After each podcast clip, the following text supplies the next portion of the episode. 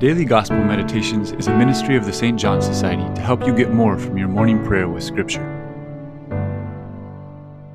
This week we'll meditate on the third chapter of the Gospel of John, which is a baptismal catechesis. It's not just an instruction on what baptism does, but a teaching on the journey implied in going from not knowing much about Christ to living in Him.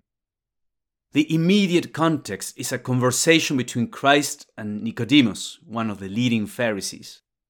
He went to see Jesus at night because most of the other authorities rejected the Lord. Nicodemus was taking risks. If he was discovered, he could lose his position and his income. He was drawn to Jesus because of his miracles. Now, in theory, it wasn't that hard to make the inference he made about Jesus coming from God. But then look at the challenges Nicodemus had to surmount.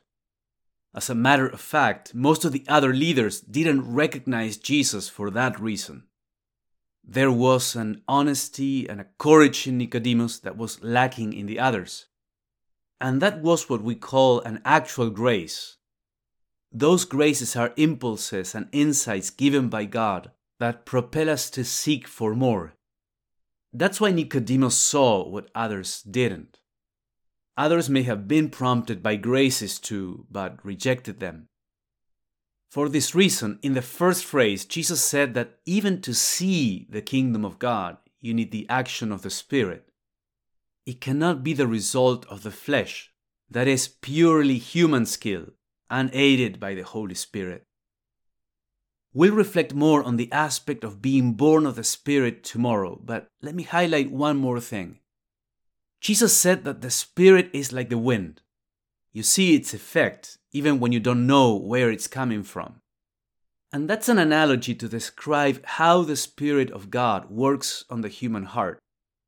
It's an influence you cannot explain on a natural level. How is it that someone converts, at times against all odds? How do you explain a Francis of Assisi, a Thomas More, a Teresa of Avila? The impact of their lives can be felt even through the flesh, but it cannot be explained merely by human factors, only by the power of God's grace. So, can you relate this to your own journey of faith? Have you seen the progression of graces that has led you to grow as a disciple of Christ?